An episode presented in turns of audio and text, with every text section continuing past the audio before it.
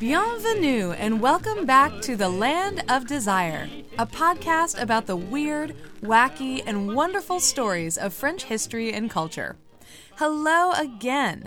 I hope everyone's 2018 is off to a great start. My hiatus was a bit longer than I expected. I've been a busy bee at work, and it's been great to take a break from the podcast and relax with friends and family, but I'm so glad to be back. As a reward for your patience, today's episode is a bit on the longer side. This year, we're kicking things off with a salute to one of France's most curious cultural ambassadors a woman who has helped generations of Americans discover French culture while remaining relatively unknown within France itself Julia Child.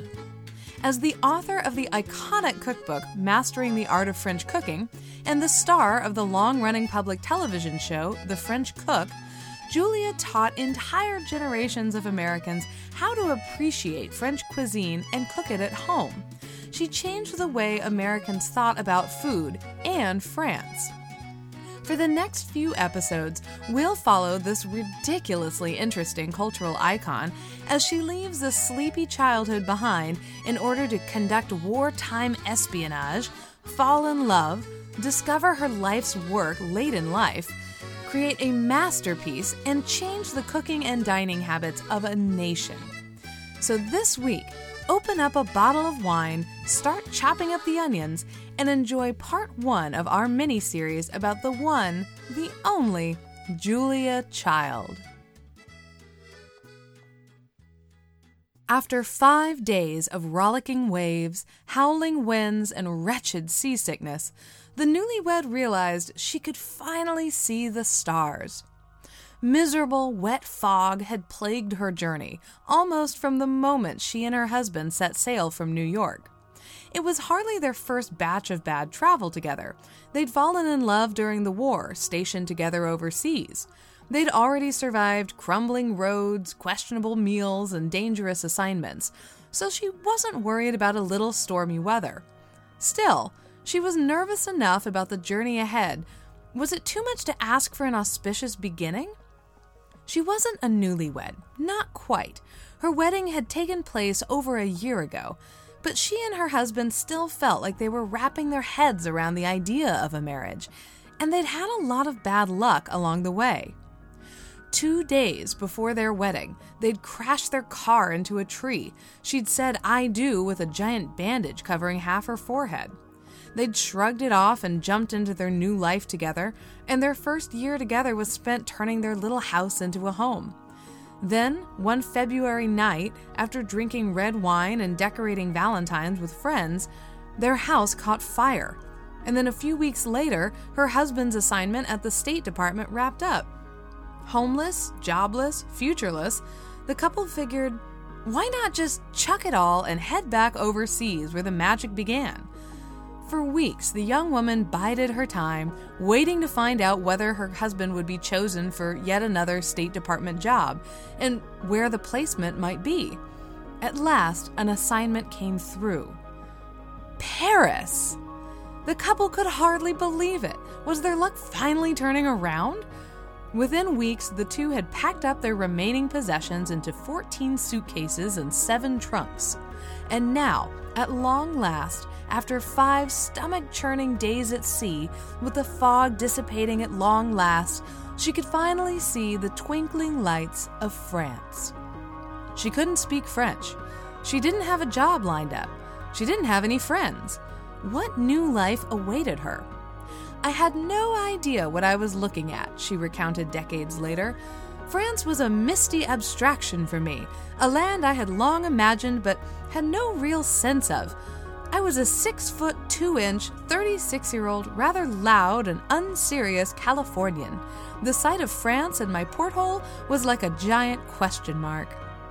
The couple set out on the road to Paris, and she spent that morning looking out at the countryside, deciding what to make of this new world. At 12:30, the couple pulled into the ancient city of Rouen for lunch. In the tiny market square on November 3, 1948, Julia Child ate the meal which would change her life and the life of millions of Americans forever.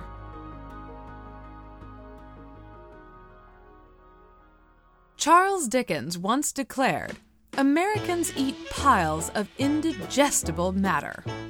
Now, Charles Dickens hailed from Victorian London, where breakfast was bread and butter and occasionally sawdust. Well into the 20th century, Virginia Woolf complained that what passes for cookery in England is an abomination and is putting cabbages in water. Yet, Charles Dickens couldn't stomach American food, and he wasn't alone.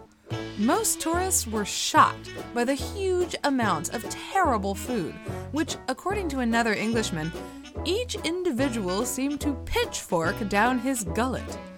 It wasn't just outsiders feeling this way either. Sophisticated natives felt the same. James Fenimore Cooper, who spent years living abroad in France, returned home unable to accept his homeland's idea of a good meal. The Americans are the grossest feeders of any civilized nation known. As a nation, their food is heavy, coarse, and indigestible. 150 years later, H.L. Mencken echoed the same complaint. What we need in this country is a general improvement in eating. We have the best raw materials in the world, both quantitatively and qualitatively, but most of them are ruined in the process of preparing them for the table. In 1912, when Julia Carolyn McWilliams made her debut into the world, one popular cookbook included recipes like grapefruit salad with pimentos, celery stuffed with mayonnaise, and clam bouillon with whipped cream. During her earliest years, the closest thing America had to a food fad was the cocktail party, and maybe they were popular so that adults could stomach eating so much mayonnaise. Most exciting developments and trends in turn of the century American cooking and eating had to do with techniques of storing and shipping food, not preparing it for humans to eat. This meant you ended up with novelties like mint alade, translucent green mint flavored crystals meant to be served with, I kid you not, breakfast bacon mint, and bacon. As the saying goes, they were so busy seeing whether they could, they never stopped to think about whether they should. It's little wonder that young Julia McWilliams was anything but a gastronome. Julia grew up carefree, adventurous, and wealthy in Pasadena, California. Her father was immensely rich, exclusive country club rich, barely noticed the Great Depression rich.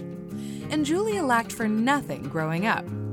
As a young troublemaker, Julia was a handy, quick thinking child, always clever when it came to pranks and adventurous ideas, but a bit of a disaster in the kitchen.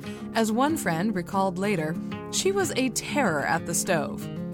One attempt to make jam ended in a real gooey mess. She didn't know how to cook, though God knows she tried. She made up for her failures in the kitchen at the dining table. She loved to pack it away, the family remembers.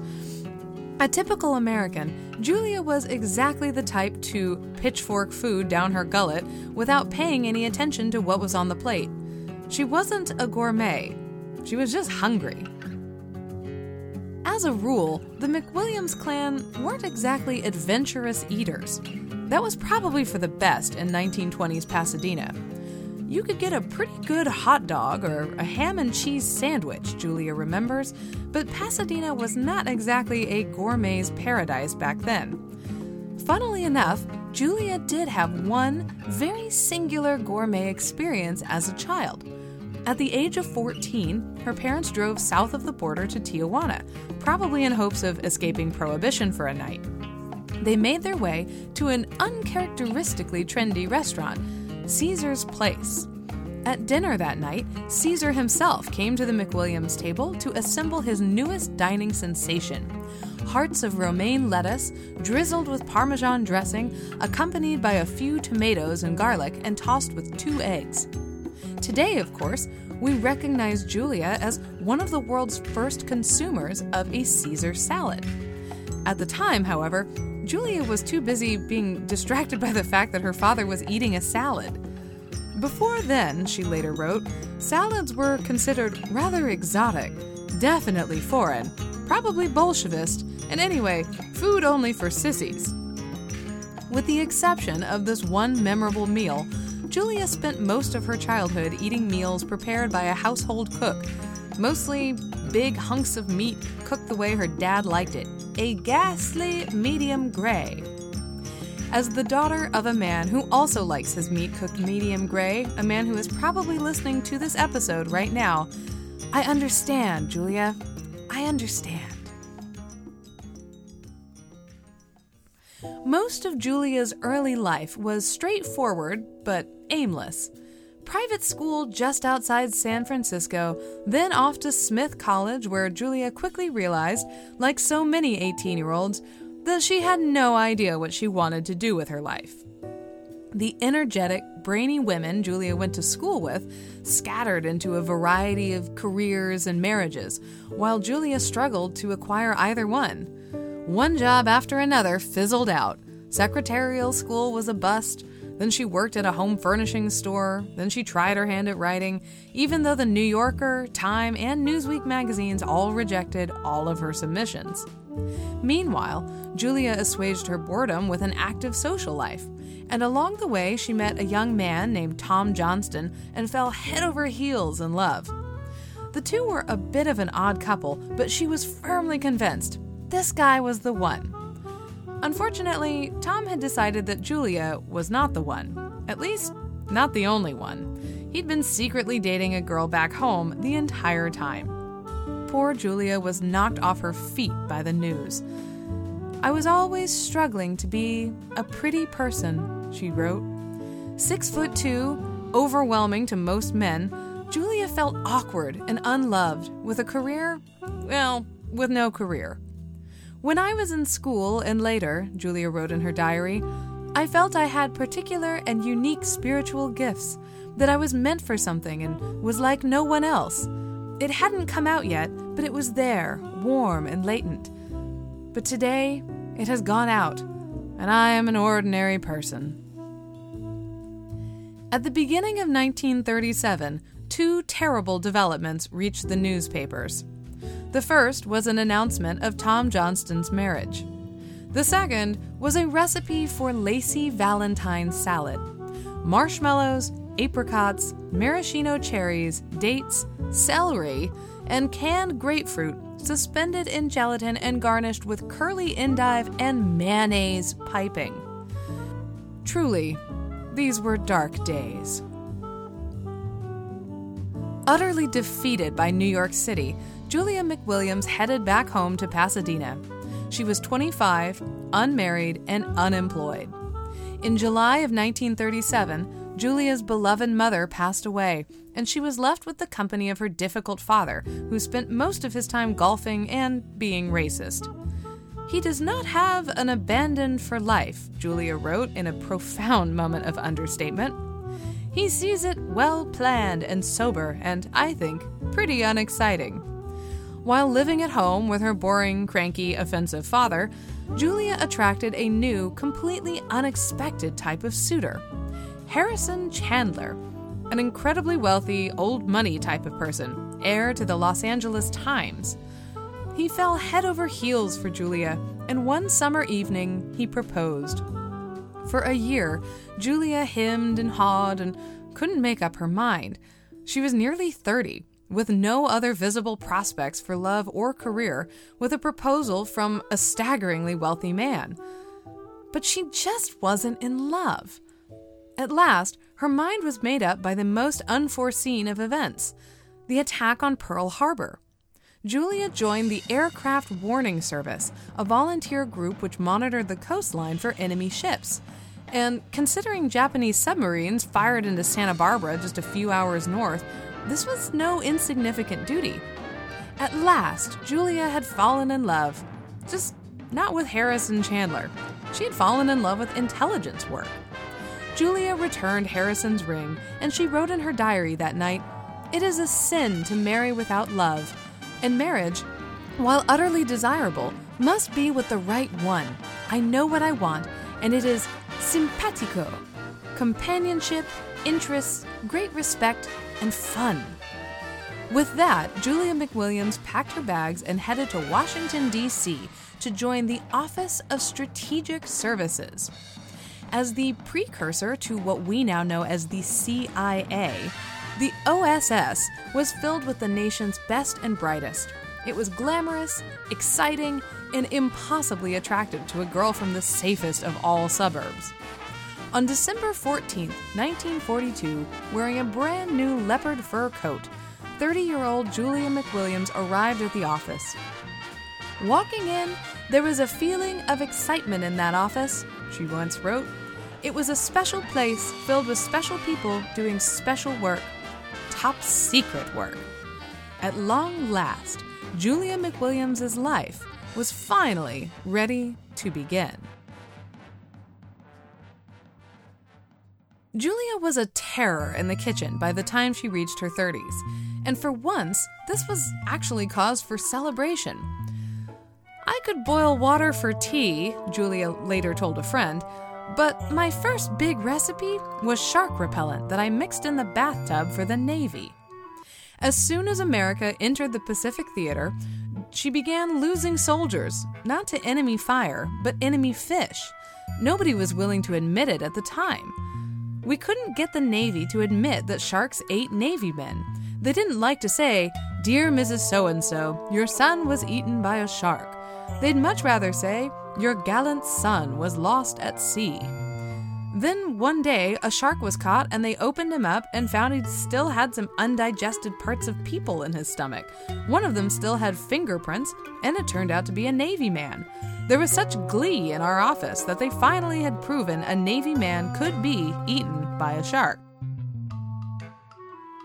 At the time the OSS began their work, there was only one known way to repel a shark expose it to the presence of a dead shark. Since the military figured uh, Navy men probably wouldn't want to fight World War II with bits of rotting shark strapped to their backs, the OSS was charged with developing an easy to transport, effective shark repellent. As the CIA itself noted 60 years later, Julia's knack for disgusting dishes made her the perfect person to cook up, quote, a recipe that even a shark would refuse to eat. I must say, we had lots of fun, Julia told reporters. We designed rescue kits and other agent paraphernalia I understand the shark repellent we developed is being used today for downed space equipment, strapped around it so the sharks won't attack it when it lands in the ocean. Or at least, that's what the CIA wants us to believe. My boyfriend is now convinced that I should pivot this show to focus on the tremendous looming threat of space sharks. By March 1944, Julia had proven herself to the organization and she requested a transfer overseas. She was ready to see the world, and the OSS was happy to oblige. Julia set off aboard the SS Mariposa as one of nine women surrounded by 3,000 male soldiers heading across the Pacific. Over the next year, Julia was stationed in India and Sri Lanka, where she became known as the Keeper of the Secrets. In later years, Julia kind of waved away ideas that she'd ever been a spy and insisted that she was only an administrator, but just about everyone who worked with her disagrees. Poppycock, they say. Julia had top secret clearance, and she controlled everyone's access to confidential information. Julia knew the names of every secret intelligence officer in the field, as well as their code names. The work itself was a grind. But Julia was the linchpin holding together the entire operation. But that work was overwhelming and it was pretty menial. Why did I come over as registry? she asked herself. I hate this work. Craving intellectual growth, Julia filled her days getting to know everyone stationed in Sri Lanka with her professors, engineers, artists, anthropologists, ornithologists, biologists, cryptologists, and more. in May 1944, Julia met one of the newest arrivals in the field. At first, she wasn't especially impressed. I thought not at all nice looking, she wrote in her diary. Already in his mid 40s, the man was already going bald with an unbecoming blonde mustache and a long, unbecoming nose. Even worse, he was short. At six feet two, Julia simply towered over the man. He was, as friends described him, a bit of a know it all uptight, unimpressed, serious, and skeptical. Love was nowhere to be found the first time Julia laid eyes on this irritating but intriguing man. Within a year, however, Paul Child would become the love of Julia's life. Julia was the first to realize she'd grown smitten. He may have been a bit of a pill, he may have been a bit arrogant, but why not? After all, Paul Child really was more interesting than all the others sophisticated, worldly, charming, and incredibly romantic.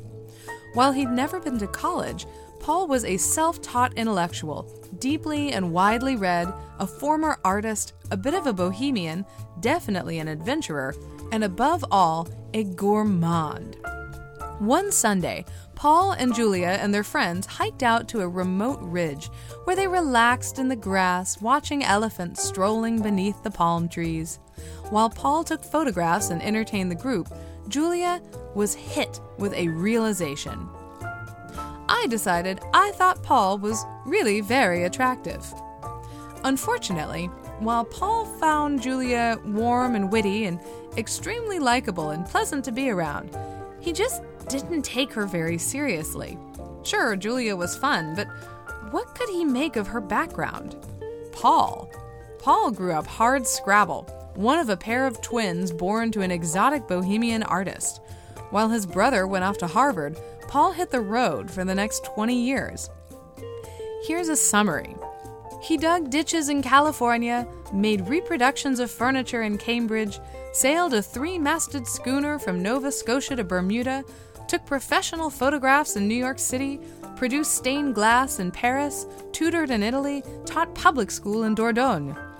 He'd spent a decade as the younger lover of a wealthy sophisticate in Boston who kept company with the greatest scholars, artists, and critics gravitating towards Harvard. What could a man like that see in sheltered, privileged Julia McWilliams? Paul found himself drawn to Julia's good nature her curiosity, and her mile long legs, but as he worried about her maturity, the lack of worldly knowledge, the sloppy thinking, the wild emotionalism, the conventional framework, and the fact that she had almost no challenge in her life, worst of all, at the age of 32, Julia McWilliams was still a virgin. While Paul made up his mind, the war effort surged ahead. And in January 1945, with two hours' notice, Paul was reassigned to Chongqing, China. Julia hardly had the chance to say goodbye. It was like Tom Johnston all over again. Once more, Julia decided to leave behind the scene of her heartbreak and she applied for a transfer.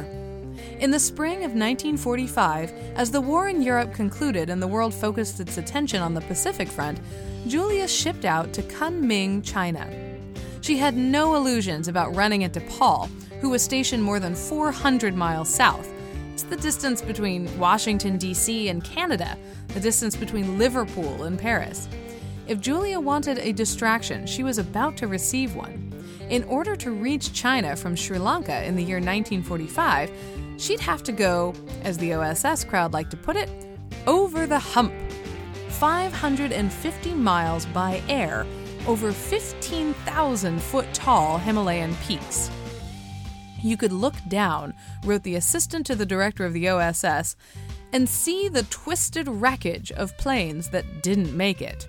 At least 400 by the time she made the journey pilots considered it, quote, the most hazardous flight in the world. Strapping herself into an unpressurized troop transport plane, Julia embarked on a terrifying three hour thrill ride.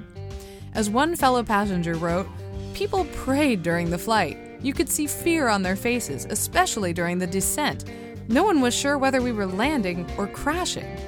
Julia calmly read a book, while all the rest of us were preparing to die.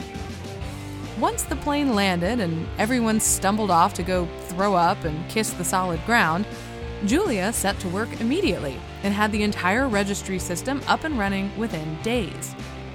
In Kunming, Julia was as close to the action as she'd ever been, but she was still bored. Within only a few weeks, however, life was about to get a lot more interesting. As the war approached its final days, Kunming quickly became the center of the action. Anybody who was anybody important was getting reassigned to Kunming, and a steady flow of operatives and officials made their way into Julia's files and Julia's camp. In April, who should walk in the door but the last OSS operative Julia ever expected to see? Paul Child. Paul delighted in Julia's company, but he still hadn't allowed himself to return her obvious affection. As he wrote to his brother at the time, when am I going to meet a grown up dame with beauty, brains, character, sophistication, and sensibility? Well, considering she just crossed the Himalayas without breaking a sweat before setting up an elaborate top secret intelligence network on the front lines of the Allied forces, have you considered the woman next to you, Paul? In the end, conversations about politics, art, music, and philosophy could only bring the two of them so close. It would take another subject entirely to bring the two together at last food. On base, the Army served up, as Julia recalls, rice, potatoes, canned tomatoes, and water buffalo. While their colleagues forced down this insipid menu, Paul and Julia decided to head outside the walls of the Allied outpost and into the back streets of Kunming in search of something more delicious. And did they ever find it?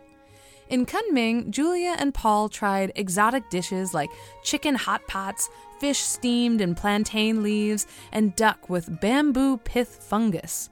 The only thing more exciting and adventurous to a hungry woman from Pasadena were the restaurants themselves noisy, chaotic, full of chopping cleavers and sizzling woks and the sound of slurping noodles.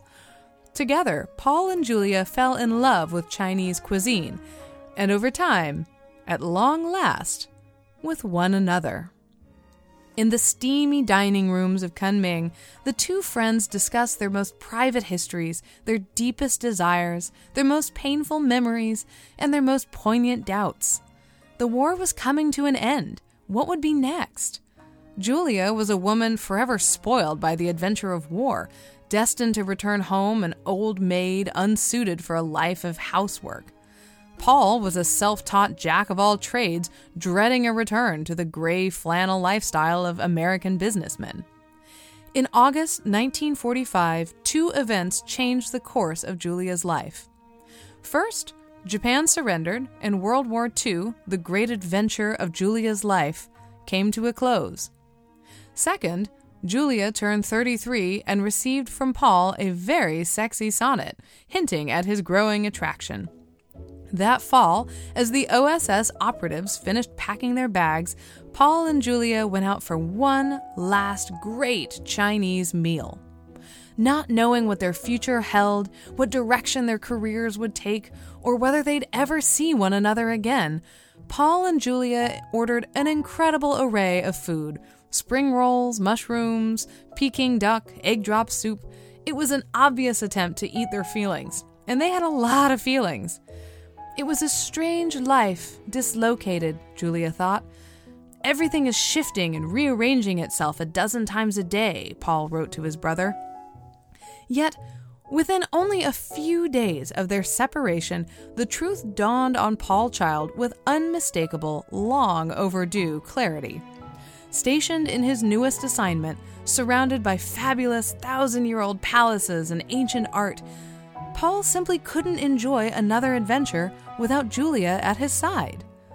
Beloved Julie, he wrote, at the risk of sounding trite, I wish you were here. I need you to enjoy these marvels with, and I miss your companionship something awful.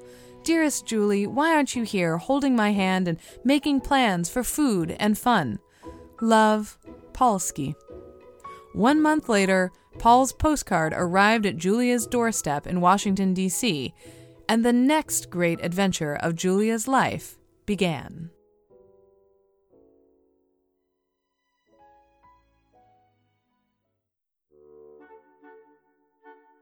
Having parked the car outside the ancient city of Rouen, Julia Child followed her husband Paul through the ancient courtyard of the Place du Vieux Marché in search of lunch.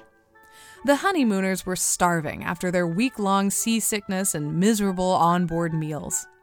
After a first year of marriage full of hope and heartbreak, the couple were still anxious to know whether they'd be able to sustain the love they'd felt during the war. An adventure was in order. Paul had a brand new job in the State Department in Paris. Paul couldn't wait to share the wonders of French architecture, history, and cuisine with his wife. Julia couldn't wait to explore the continent for the first time with Paul as her guide. They'd chosen an auspicious place to begin.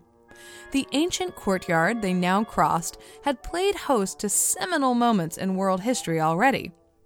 A few years earlier, Rouen had shuddered under Erwin Rommel's bombing raids.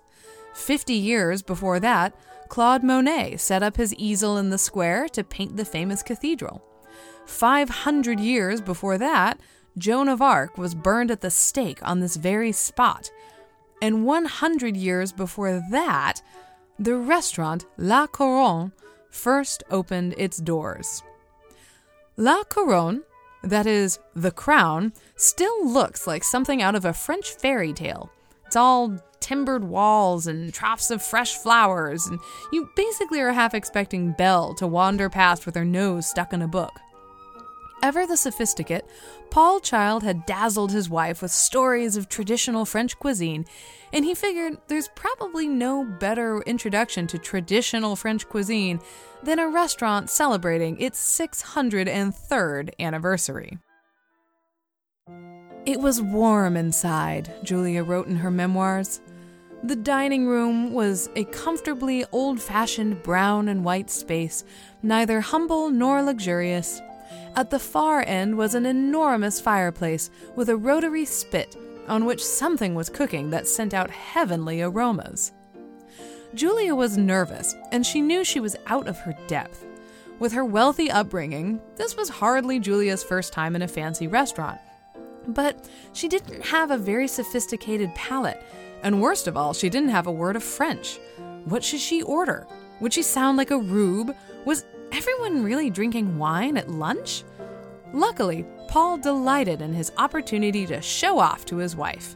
Not wanting to upset their stomachs, Paul kept the meal simple and light a half dozen oysters, a salad, and for the main course, sole meunière, delicate, flat Dover sole poached in butter and drizzled with a sauce made of browned butter and chopped parsley. As her stomach rumbled, Julia paid rapt attention to the drama around her, even the salad preparation. What's that smell? Julia asked Paul. Shallots being sauteed in fresh butter. What's a shallot? You'll see. As she sat expectantly, Julia couldn't help noticing that the waiters carried themselves with a quiet joy, as if their entire mission in life was to make their customers feel comfortable and well tended. If so, they must have felt their mission fulfilled that day.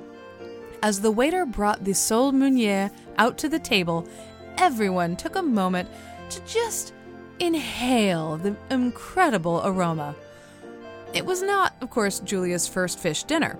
Living near the coast in Pasadena, Julia's mother had cooked up such sturdy dinners as broiled mackerel and, oh god, codfish balls. But this? Sole meunière? That was another question altogether. I lifted a forkful of fish to my mouth, took a bite, and chewed slowly. The flesh of the sole was delicate, with a light but distinct taste of the ocean that blended marvelously with the browned butter. I chewed slowly and swallowed. It was a morsel of perfection.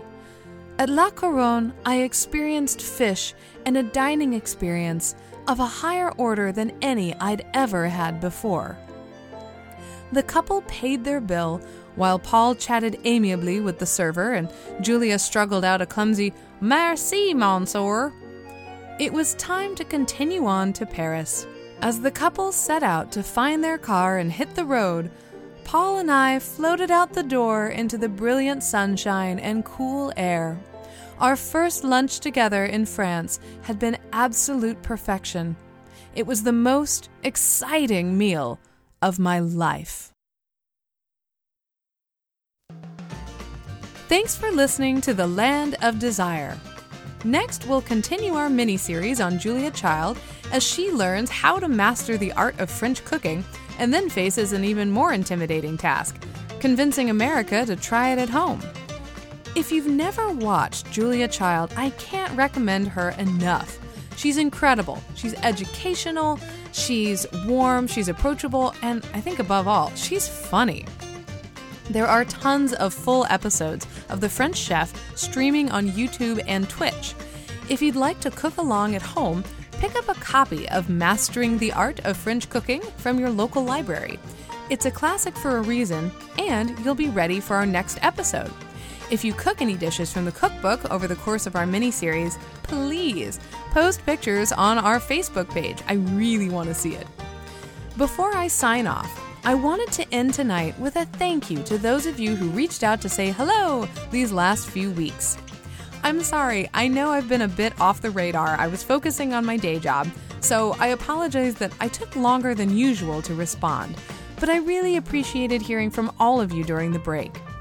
You can reach out to me on the show's website at www.thelandofdesire.com or follow the show on Facebook.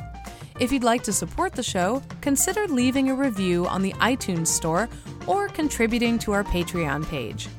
Thanks again for listening, and until next time, au revoir!